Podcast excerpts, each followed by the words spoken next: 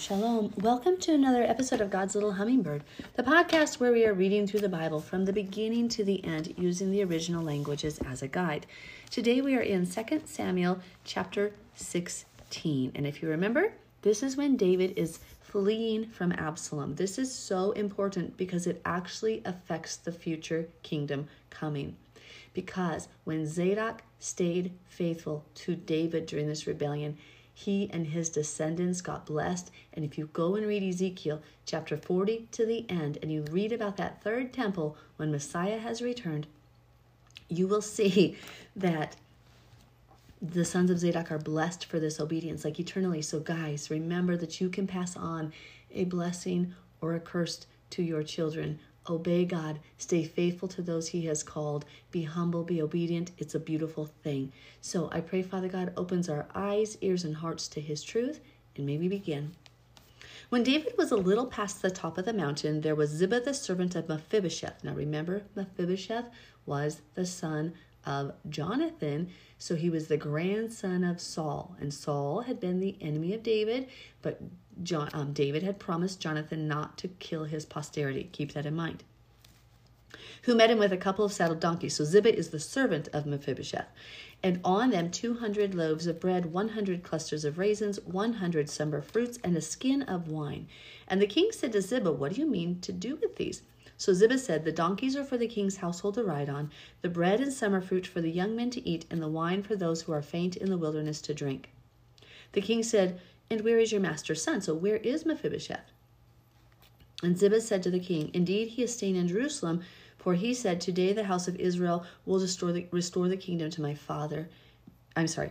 Today the house of Israel will restore the kingdom of my father to me. I believe Ziba is telling the truth. Later you are going to, I believe, see Mephibosheth lie. So Mephibosheth, because remember, his father had been killed in a battle, but his grandfather had also, and it was for the unfaithfulness to Yahweh. But of course, many people still defend their forefathers and their own sins. This is interesting to know. So Mephibosheth is like, yeah, now I'll be king because he was in line to be king if Saul had continued to rule.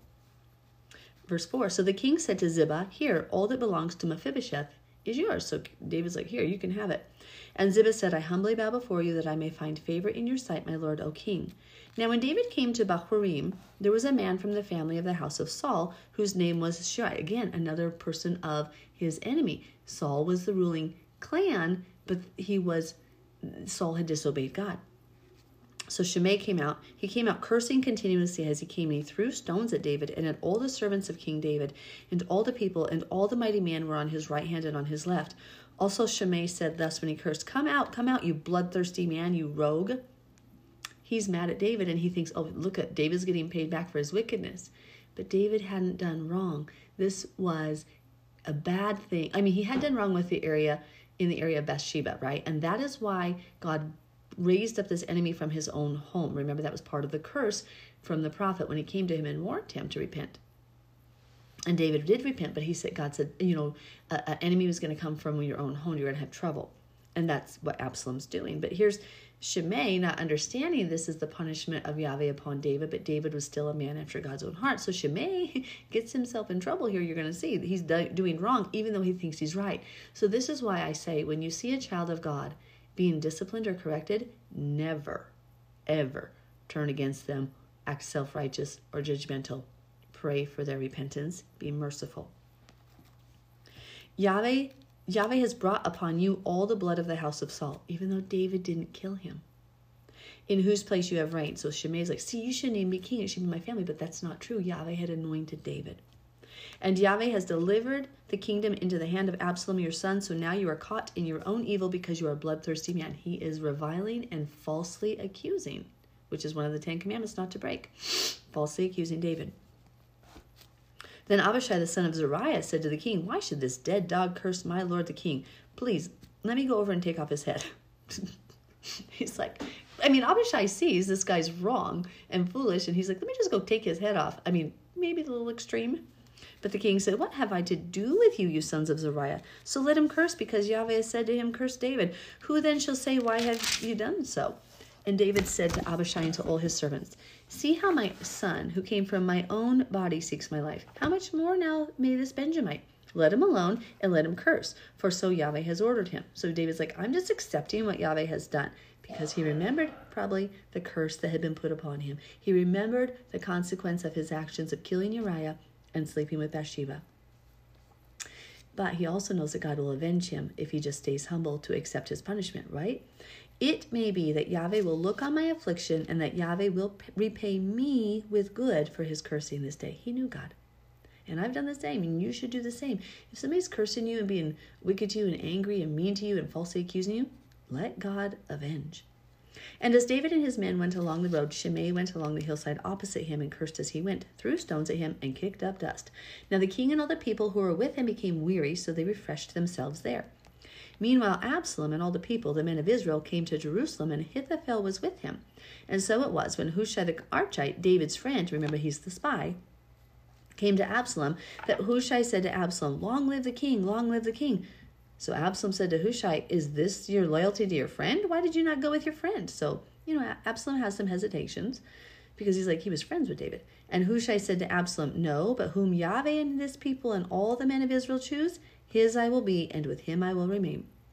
Furthermore, whom should I serve? Should I not serve in the presence of his son as I have served in your father's presence? So will I be in your presence. So Hushai is lying. This is not wrong in this instance to tell the not truth because Absalom is not one of God's children. he has to pretend he has to hide what is going on. Then Absalom said to Ahithophel, Give advice as to what we should do. And remember, David had prayed that the counsel of Ahithophel would be put to nothing, brought to nothing, and he sent um, um, Hushai literally to overcome his counsel.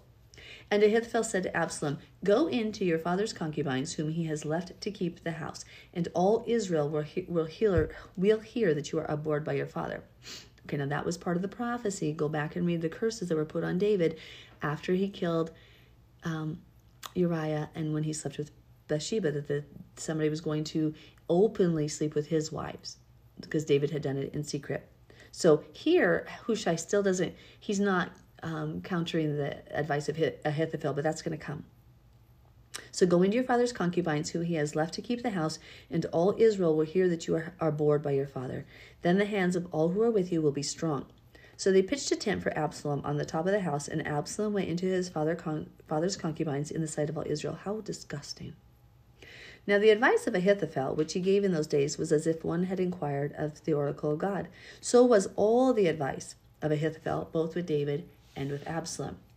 So the plot thickens, but we see in this, as this, um, we see some few examples here for us as believers.